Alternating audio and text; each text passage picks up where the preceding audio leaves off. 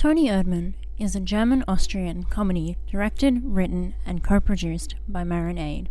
It centers on the relationship between the eccentric prankster father, Winifred Conradi, played by Peter Simonischek, and his stressed workaholic daughter, Ines, played by Sandra Hüller. Spurred by the death of his dog and the loss of his piano students, Winifred decides to spontaneously visit Ines and thus essentially begins interfering in her life through pranks, questions, and inopportune comments that Ines fears will ruin her business partnerships. Winifred agrees to go home, but doesn't, instead appearing again as his life coach alter ego, Toni Erdmann, and continues to push Ines to her limits.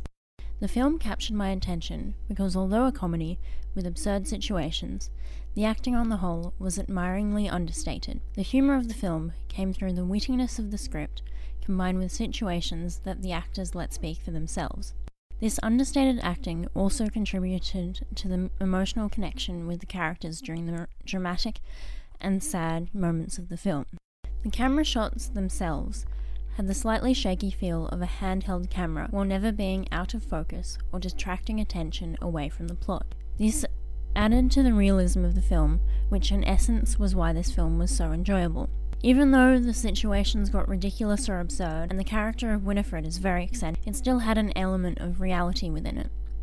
As a comedy, this film really works. It is very funny in a sometimes unexpected way.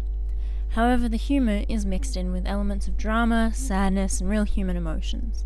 There are times when you can just feel the stress and embarrassment pouring off Ines. The only element that perhaps detracts from the film is its length. At a running time of 162 minutes, there are points where it does feel long. However, this doesn't last, as the narrative style quickly moves from one situation to the next, gaining the viewer's attention easily. On the whole, the film's interplay between being simultaneously underplayed and absurd is the key to its enjoyability.